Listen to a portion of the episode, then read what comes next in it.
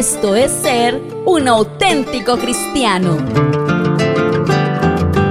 En este podcast te ayudamos a vivir mejor siguiendo las instrucciones de la Biblia de una manera práctica.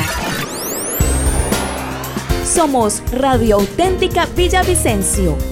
Bienvenidos. ¿Permitirías que revisen tu smartphone? Que alguien revise nuestro teléfono inteligente puede ser la peor pesadilla para alguien. Y es cuando nos podemos preguntar, ¿qué tan conveniente es hacer cosas en secreto?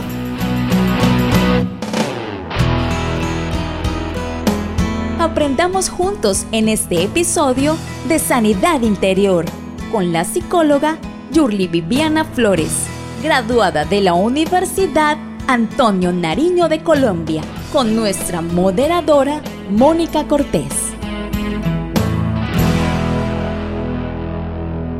Hoy nos acompaña pues Yurli, que nos va como siempre, pues hablar acerca de la sanidad interior, todo lo que son los problemas del alma, todo lo que eh, implica nuestra libertad y sanidad total interiormente.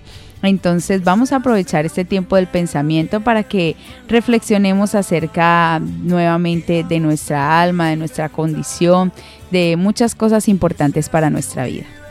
Bueno, y seguimos con nuestro tema. Recuerden, eh, hace una semana estábamos hablando de, de, cosas bien importantes en nuestra vida y hablábamos de la necesidad de conocernos, de la necesidad de identificar cosas que se mueven dentro de nosotros a partir de experiencias que tenemos y que eso es exactamente el contenido de nuestro corazón y eso es exactamente lo que somos. Y en ese examinar lo que hay dentro de ese corazón, el contenido que hay en ese corazón, pues tenemos que empezar a hacer un proceso de seleccionar, de descartar, de despojarnos, de deshacernos de todo aquello que no va conforme Dios lo ha establecido, que no eh, calza con esa vida nueva que el Señor nos ha otorgado y eh, el, de, el de fortalecernos en todo lo que Dios ha concedido en nuestra vida para que pues de verdad esté dentro de ese eh, contexto de lo que es tener una vida nueva, una, una, vida distinta, diferente.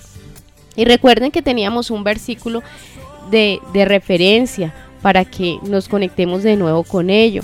Ese versículo de referencia está allí en segunda carta a los Corintios capítulo 11 versículo 3. Escríbalo muy bien, téngalo allí registrado. Y dice lo siguiente, dice, pero temo que como la serpiente con su astucia engañó a Eva, vuestros sentidos sean de alguna manera extraviados de la sincera fidelidad a Cristo. Bueno, eh, de alguna manera tratábamos de representarlo, de figurarlo la semana anterior, hablábamos de aquellas cosas en las que nos detenemos, ya sea para ver, para oír, incluso Mónica nos da el ejemplo, ¿no? Del olor, de, de, ciertas cosas que nos conectan con experiencias de vida y que eh, inmediatamente eh, tienen una manifestación y pues eso es lo que nosotros tenemos que entrar a conocer, eso es lo que nosotros tenemos que entrar a identificar en medio de nuestra vida. Y hoy vamos a, como a tomar un ejemplo para que veamos cómo hasta, hasta dónde podemos llegar si nosotros no somos conscientes de, de, lo que se mueve interiormente en nuestra vida. Tenemos que, dentro de nuestro proceso de, de, vida como creyentes, aprender a ser conscientes de todo lo que se mueve a nivel de los pensamientos, a nivel de nuestras emociones, hacia dónde es que nuestra voluntad tiende a, a moverse. Necesitamos ser conscientes de todo eso. Y eh, pues un ejemplo que dice allí claramente mmm, en la palabra, dice que eh, temo que como la serpiente con su astucia engañó a Eva.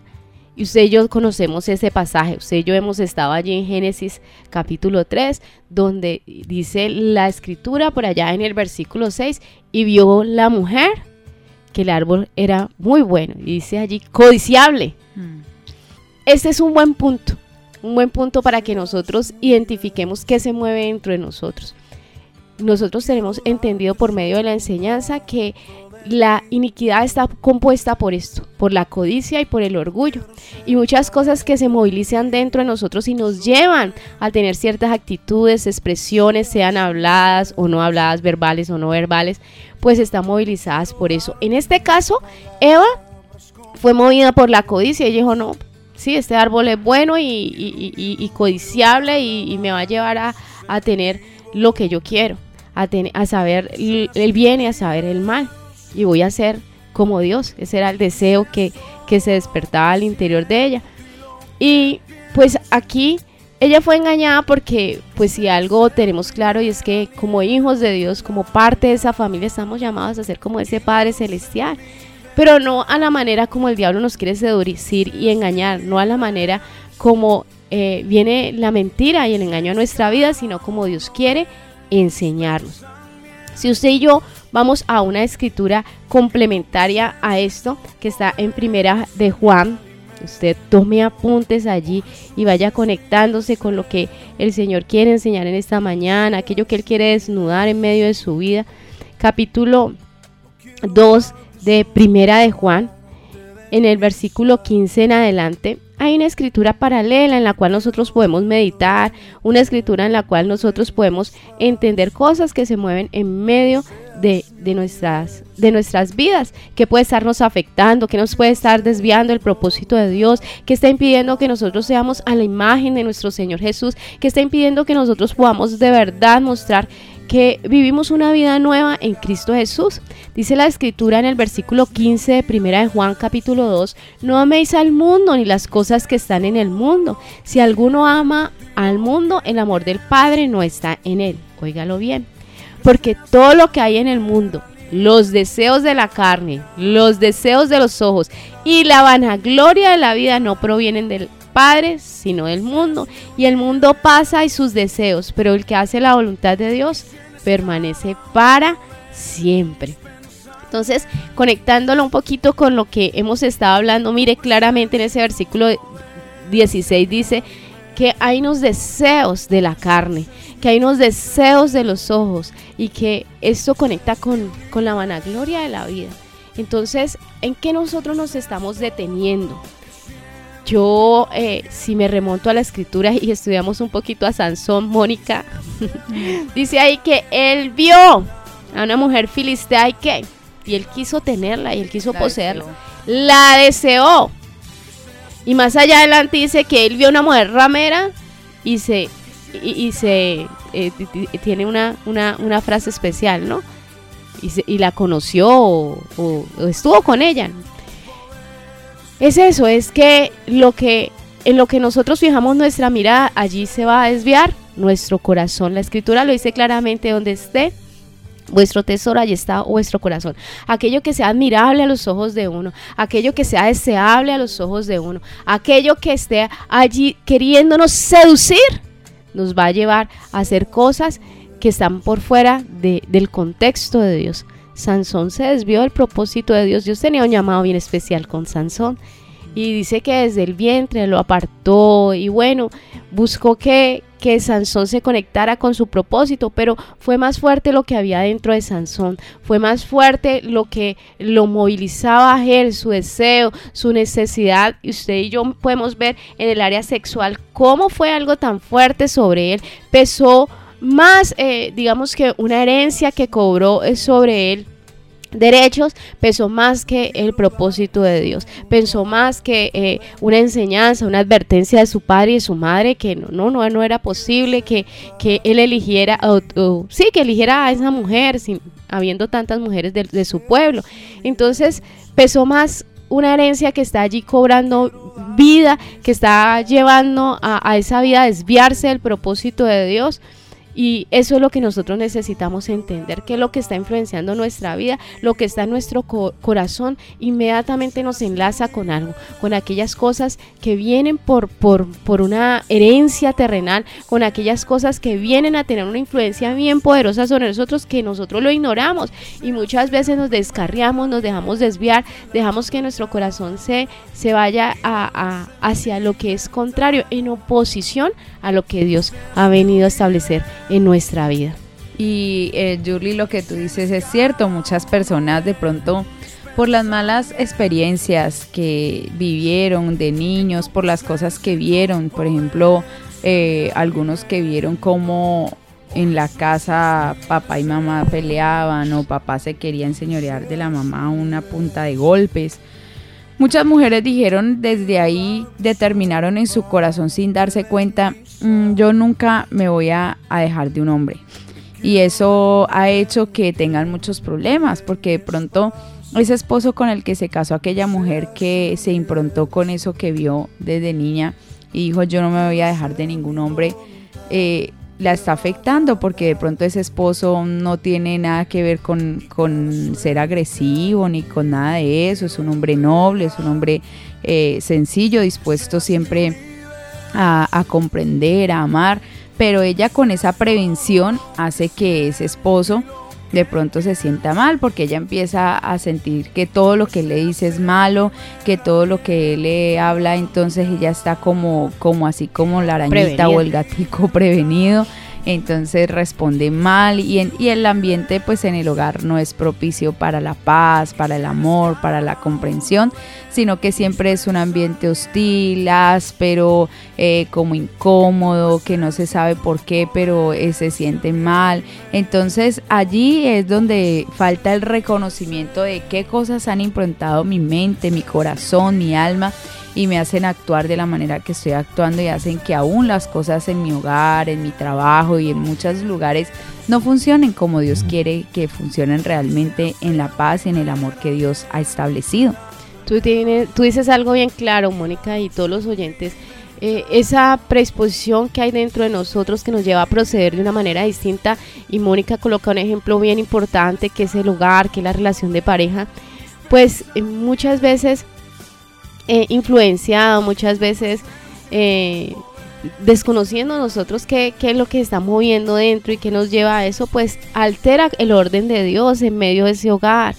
Y lo que vemos nosotros es como, como, como se, establece algo contrario, en oposición a lo que Dios ha dicho. Miren que es precisamente eso. Tengo que ser tan plenamente consciente de lo que se mueve dentro de mí, en aquello que influencia la manera como yo pienso, la manera como hablo, la, manera como yo actúo y procedo en medio de, del hogar, en medio de mis relaciones. Lo que yo tengo que estar examinando, porque si está por fuera del contexto de Dios, pues lo que se va a alterar es el orden de Dios. Y donde no esté el orden de Dios, pues nosotros no vamos a poder ver el respaldo. Y por eso muchas veces hay preguntas, ¿no? Hay preguntas de, eh, y reclamos, más que preguntas, son como reclamos que se establecen allí en medio de las vías. ¿Por qué esto no funciona de esta manera? ¿Por qué yo no estoy viendo la respuesta al respaldo de Dios frente a esto que le estoy pidiendo? Quizás eh, frente a la economía, quizás frente una situación financiera que se busca que, que, esté en unas mejores condiciones, qué sé yo, hay muchas consecuencias que vienen respecto de esto. Y precisamente este es un espacio de reconocimiento, es un espacio donde nosotros examinemos nuestra vida, de detenernos y contemplar lo que está aconteciendo hoy, qué está pasando hoy con tu vida, mujer, qué está pasando con tu vida hoy, varón, la edad que tengas, sea adulto, hayan pasado los años y así te hayas acostumbrado a que esto es de esta manera porque así lo viví, lo aprendí, ese fue el modelo que yo reproduje porque así era el comportamiento de mi madre o el comportamiento de mi padre, qué sé yo. Es necesario que nosotros hagamos un, par en esta, en esta hora y examinemos y miremos, porque mucho de lo que nosotros vivimos hoy y de lo cual tenemos grandes reclamos hacia Dios y hacia los demás, pues está fundamentado precisamente en que nosotros hemos dispuesto desde dentro un ambiente, hemos dispuesto unas relaciones que están allí influenciadas por, por esas experiencias de vida que muchas veces pues no fueron las más gratificantes, no fueron las más satisfactorias y que vienen a entorpecer todo el proceso y hasta el propósito de Dios con nosotros. Es por eso que es necesario que nosotros nos dispongamos para que aprendamos y hagamos ese proceso de sanidad interior que es tan necesario para que nosotros eh, seamos libres de todas aquellas improntas, de todas aquellas experiencias de, de la vida que hacen que nosotros actuemos de cierta manera y que aún no entendamos ni por qué luchamos tantos años y tanto tiempo con cosas que queremos cambiar, que queremos solucionar, queremos que ya no estén más allí en nuestra vida, pero que como que hay algo más fuerte que nos impide superar, dejar, abandonar eso. Yo yo conozco, sé de cristianos que tienen luchas con vicios, con cosas que a Dios no le agradan, con la ira, que pues justificado por muchas predicaciones, algunos dicen, no, pues no tiene nada de malo que yo me aire, lo importante es que yo a nadie le haga daño, lo importante es que yo a nadie afecte. Pero la palabra no nos dice eso, nosotros debemos, dice la palabra de Dios, darle muerte a todas nuestras pasiones, deseos, a todas esas obras de la carne. La palabra del Señor declara que todo aquel que practica tales cosas, que practica todas esas obras de la carne, no heredarán el reino de los cielos. Y entonces el Señor siempre nos ha mostrado que la cultura del reino de Dios se basa en, en las intenciones del corazón, se basa en aquello que yo guardo y oculto en el corazón y que nadie se da cuenta. Así es el ejemplo que el Señor nos da acerca del adulterio. Dice que aquella persona que simplemente desea ya una mujer ya está siendo un adúltero sin llevarlo al acto físico como tal. Entonces, ¿cuánto más si yo albergo en mi corazón un sentimiento como la ira y me veo controlado por ella y me veo eh, de pronto no haciéndole daño a alguien, pero sí me veo encerrado en una habitación o en el baño, eh, no sé, tirando cosas, haciendo, teniendo actitudes que, que no sé cómo desahogar esa ira y que como he determinado que no es malo y que no importa que yo esté así, pero, pero lo importante es que no vaya a demostrarle a nadie que yo estoy lleno de ira y de enojo. No, el corazón es el, es el que Dios está viendo, es el más importante, porque el Señor está mirando que mi corazón se está llenando de ira, de enojo y que no es algo que yo pueda controlar, Julie. De pronto se ha pensado que es que las emociones negativas se pueden controlar y esto aún apoyados de la psicología y muchas veces hasta de la Biblia, ¿no? Yo puedo controlar la ira, yo puedo controlar eh, la depresión, yo puedo controlar un poco de cosas y nunca se determina echar fuera totalmente eso de nuestra vida, sino que se, se deja allí, se alberga y dice, no, pues no importa, lo importante es que yo lo controle y nada más. Ignorando esto, porque mira, o sea, nosotros no podemos seguir moviéndonos en nuestra vida como creyentes tomando los recursos de afuera necesitamos tomar los recursos que el mismo Señor Jesús nos ha concedido por medio de su obra en la cruz del Calvario. Y es precisamente que el Señor nos ha, concedido una libertad de todas estas cosas. El Señor Jesús condenó esa y, llevó a la cruz toda esa, toda esa naturaleza de, pecado, todo eso que tenía una influencia sobre nuestra vida. ¿Por qué conservar o alimentar allí una irritación, un, un enojo, una ira?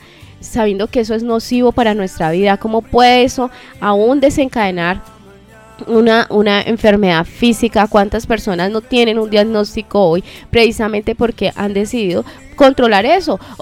tú decías algo, algo bien interesante, que tenemos que estar muy conscientes de eso y es no la manifiesto ante los ojos de nadie yo por allá yo voy en lo oculto y, dejo que eso salga y todas esas cosas dejo que fluyan en medio de mi vida para que los demás no se den cuenta pues Dios se está enterando pero Dios lo que necesita es que tú seas consciente que te tienes que despojar de eso que tienes que creer a la verdad de Cristo de que Él llevó toda la cruz del Calvario y nos dio la posibilidad de vivir con una naturaleza nueva la cual tenemos que descubrir la cual tenemos que conocer la cual tenemos que entender y sobre todo ser determinantes a vivir conforme ella. Entonces necesitamos eso, necesitamos entender todo el propósito del Señor para ir a la cruz. Él no fue en vano y Él fue para concretar toda una obra de beneficio sobre nosotros no simplemente nos perdonó los pecados, sino que eh, a partir de allí toda consecuencia que vino por el pecado también nos vino a libertar. Y recuerda que esas consecuencias tienen que afectan la salud, afectan la economía, afectan las relaciones, los vínculos que tenemos con otros.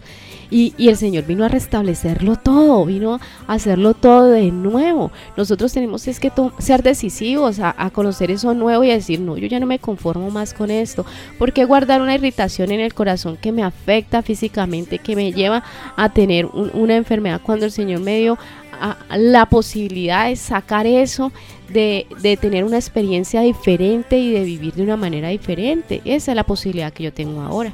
De pronto hay muchas personas que están escuchando y dicen, no, yo no tengo ninguna enfermedad, yo sí he albergado un resentimiento o cosas en mi corazón, pero yo no estoy enfermo, yo estoy muy bien, pero tarde o temprano se va a manifestar físicamente ese dolor, esa amargura y todo ese resentimiento que se va guardando allí a través de los, de los años aún, del tiempo. Y cuando eso se destapa y cuando vienen las consecuencias, eso es bien terrible.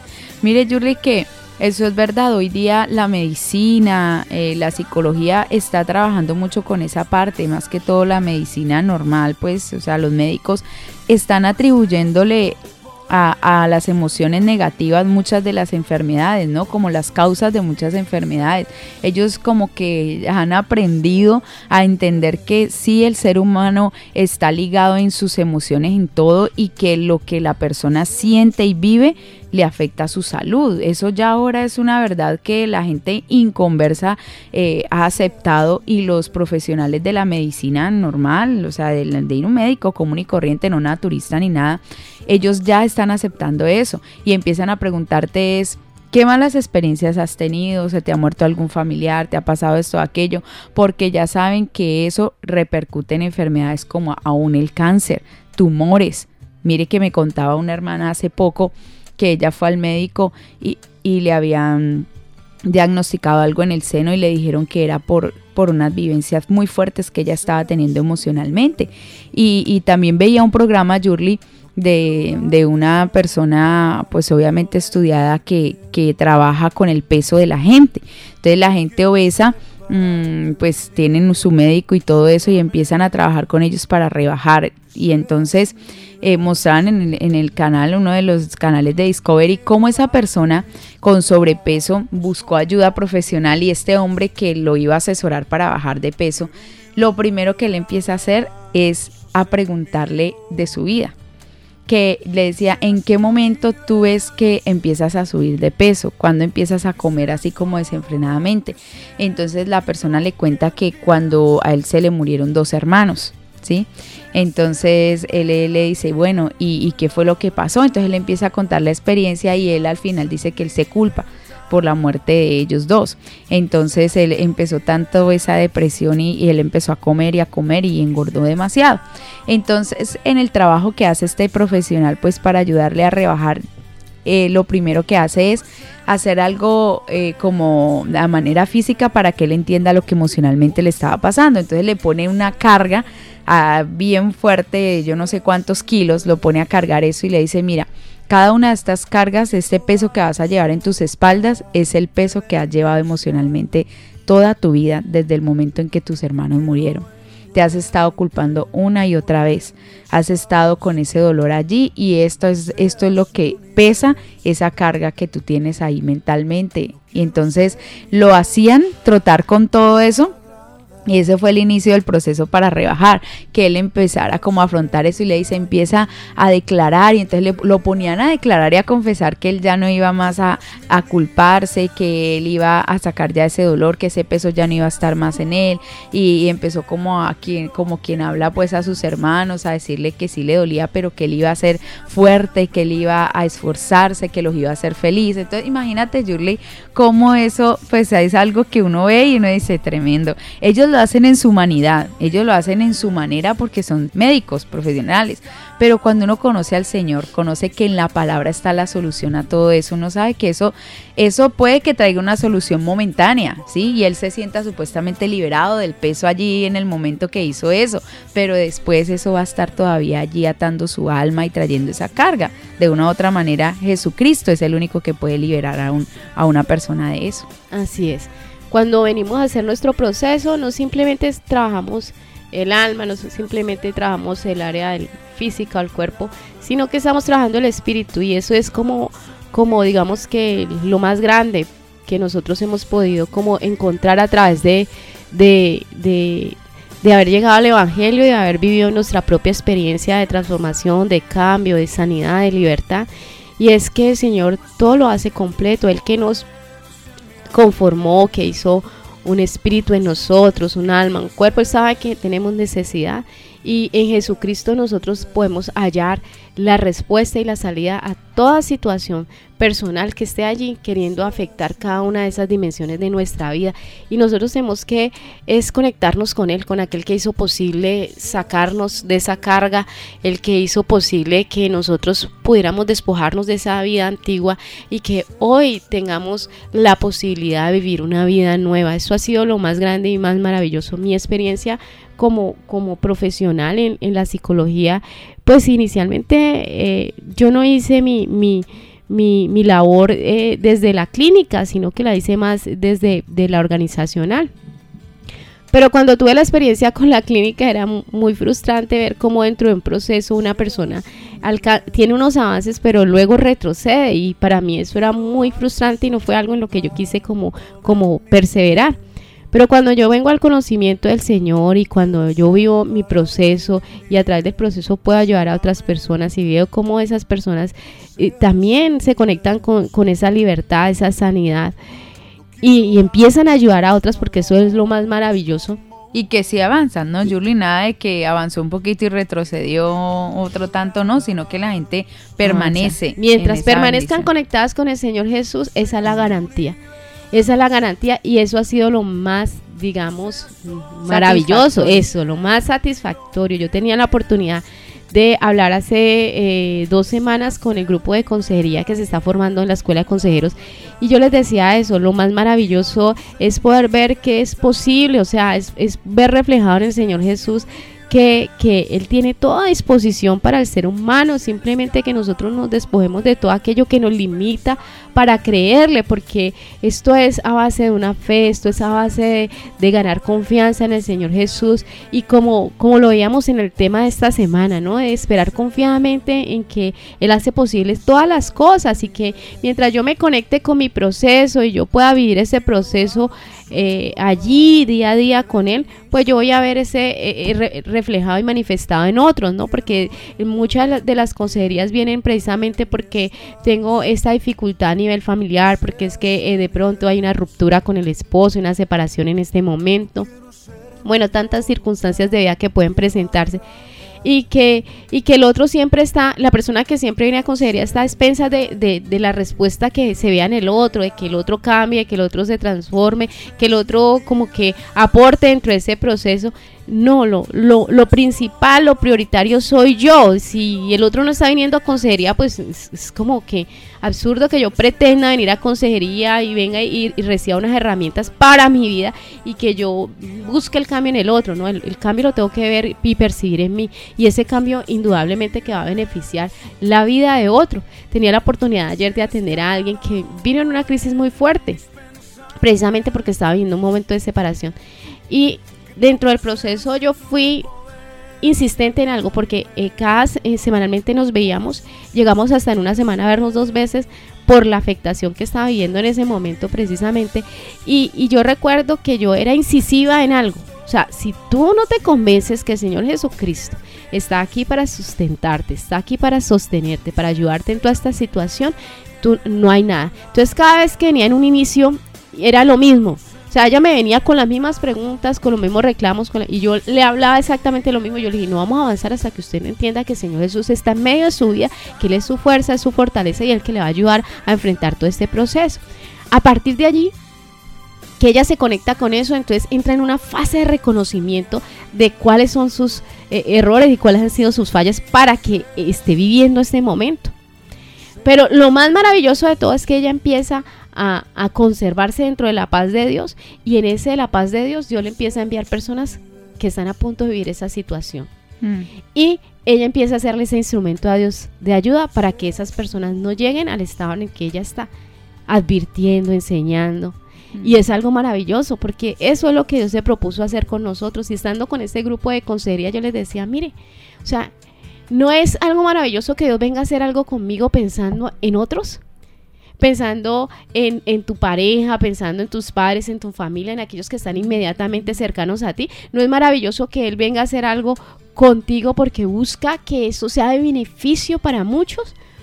porque esa es la obra de Dios, está centrado en el ser humano, está centrado en nosotros, está centrado en que nosotros renovemos nuestra mente, centrado en que nosotros ganemos estabilidad por medio de su paz en medio de esas emociones y está centrado en que nuestra voluntad esté allí firme en él, creyéndole, eh, creyéndole a él. ¿Para qué? Para que todo esto tenga un beneficio no solo para mí, sino para la vida de otros. Esa es la bendición de que nosotros entonces nos dispongamos a aprender cada día, a dejar que todos esos errores salgan a flote. A veces mm, es duro, y hablábamos eso hace ocho días, pero es bien importante. Y nosotros como familia, eh, la familia pastoral, eh, vivimos un tiempo juntos. Vivíamos todos en una sola casa. Mi hermano, la esposa de mi hermano, mi esposo, yo, los niños, bueno, todos, mi papá, mi mamá, Daniel. Entonces resulta que por las noches nos sentábamos a hacer el devocional. Pero el devocional a veces terminaba pues era en otra cosa, porque nos poníamos era pues a reflexionar en la palabra, sí, obviamente es parte del devocional porque analizábamos como nuestra vida, ¿no? Entonces, a veces no nos alcanzaba el tiempo para orar porque, pues, analizando la Biblia y empezando como que todos opinábamos, no, sí, pero me parece esto, ustedes imaginarán, ¿no? Entonces nos decíamos ya después los errores. Empezábamos a decir, no, pero es que mire que hablando de esto, yo he visto que Julano hace esto, mire que Sutano hace lo otro. Y pues no era como muy cómodo, ¿no? Estar allí con toda la familia reunida y que le empezaran a sacar, como se dice, por ahí grotescamente los, cueros al sol y empezaba a decirle, mire, es que usted es así, es que usted es así, es que usted se enoja por esto, es que usted no le gusta que cuando uno le dice aquello y no, pues tremendo. Y esas eran las reuniones de nosotros en las noches, ponernos a hablar de las cosas que que estaban mal y aún a mi papá le decíamos, nos arriesgábamos y le decíamos, papi, es que usted eh, tiene esto y esto, mire que en estos días eh, eh, hubo tal situación y usted reaccionó así, pero bueno, igual para que era bien bonito porque pues eso nos servía para corregirnos, entonces ya decíamos, bueno, vamos a orar cada uno por esas cosas y, vamos a hacer un trabajo en ello, vamos a pedirle al Señor que nos muestre a ver de dónde viene como esas actitudes que no son correctas, pero mire que eso nos sirvió, fue una bendición porque pudimos como ver realmente lo que estaba pasando en nuestra vida e irnos cada uno personalmente a decirle, Señor, ¿de dónde viene eso? ¿Qué pasó? ¿Yo por qué estoy actuando así? Y como les digo, no es bueno uno estarse sentando todos los días a que le digan, vea, es que usted hoy hizo esto, es que usted mire, qué día fue a lavar la cocina y de mala gana lo vi, tiró el plato, mire usted qué hizo tal, y uno, Ay, Y que muy posiblemente, Mónica, esas apreciaciones que, que, que hacen respecto de uno vienen con una carga emocional, ¿sí? Entonces, eso hace que, que pronto...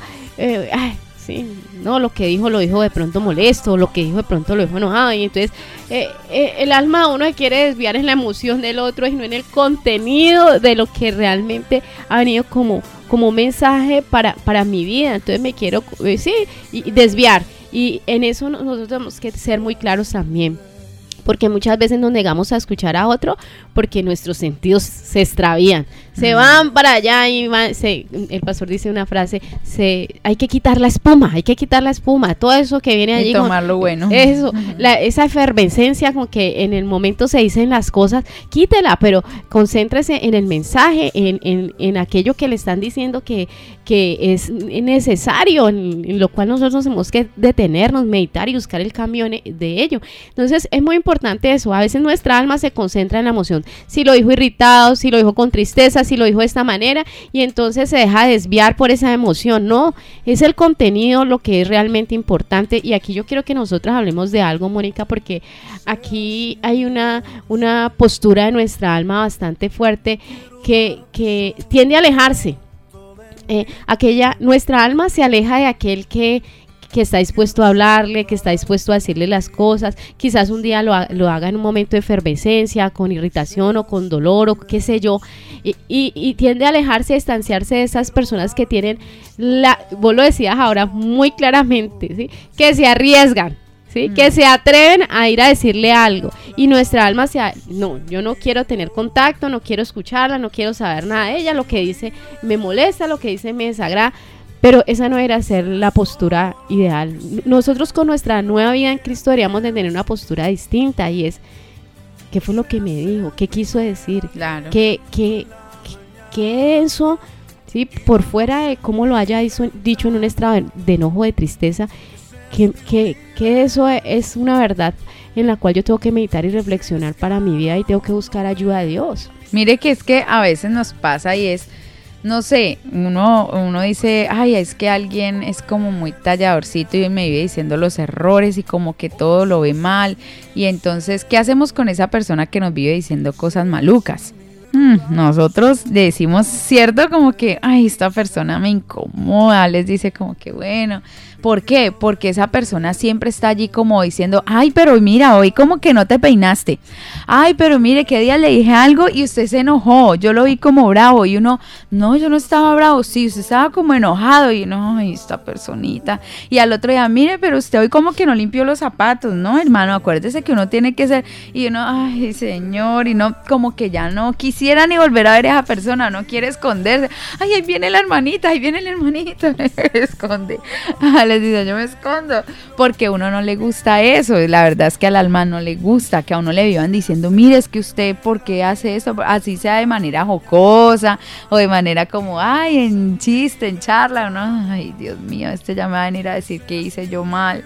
Entonces, eh, esa no debería de ser pues como la postura nuestra, sí, el alma no le gusta, eso es verdad, lo reconocíamos hace ocho días, al alma no le gusta que, que le digan cosas malas, que le corrijan, pero entonces yo tengo que gobernar mi alma y decirle, bueno, no me gusta, pero me va a empezar a gustar, Señor, voy a determinar que me va a gustar la corrección.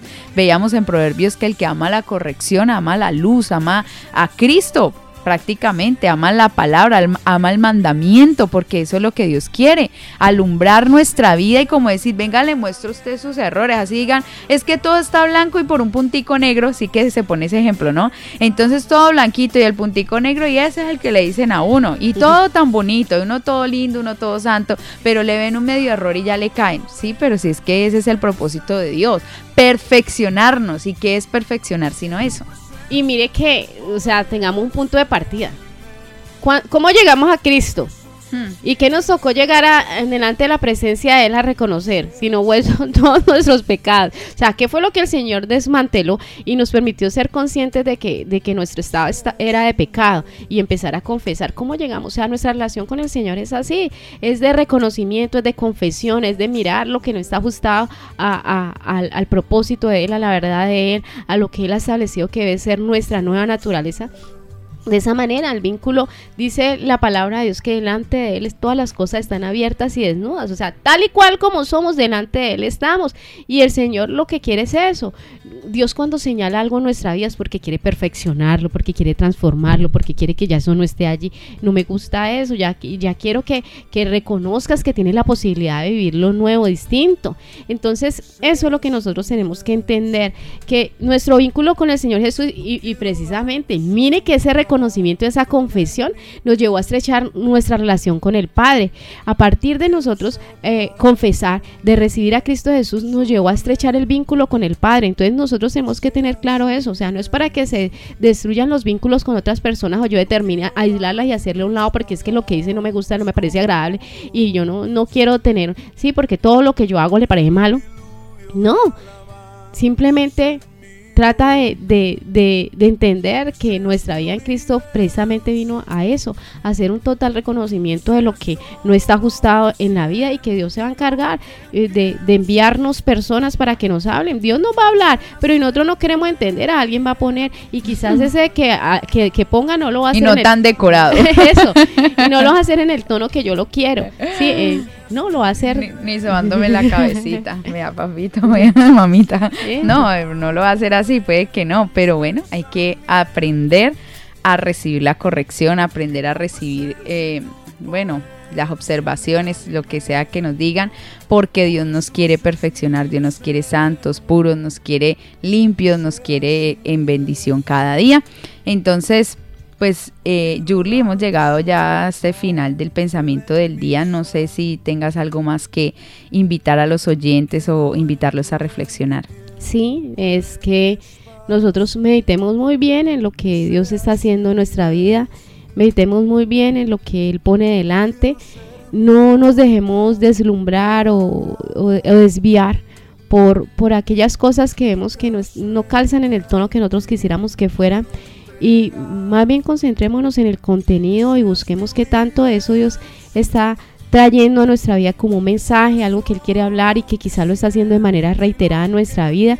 Y tomemos eso y, digamos, Señor, ¿yo qué hago con todo esto? De pronto no es algo que, que sea mm, mm, fácil de manejar para mi vida, pero para eso estás aquí, para eso viniste, para eso eres mi compañía, para eso estás aquí conmigo.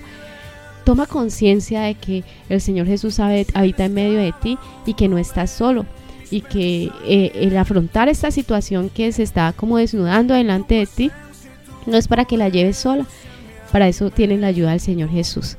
Para eso Él vino a morar en tu vida y es tu compañía y tu más grande ayudador. Síguenos, síguenos en Facebook como Radio Auténtica Villavicencio, en Instagram como auténtica-villavicencio, en Twitter como arroba auténtica 1080 AM, en TuneIn Radio como Radio Auténtica Villavicencio. Visita nuestra página web y escúchanos en audio real auténtica 1080am.com. Radio Auténtica Villavicencio. Voz e imagen de la verdad.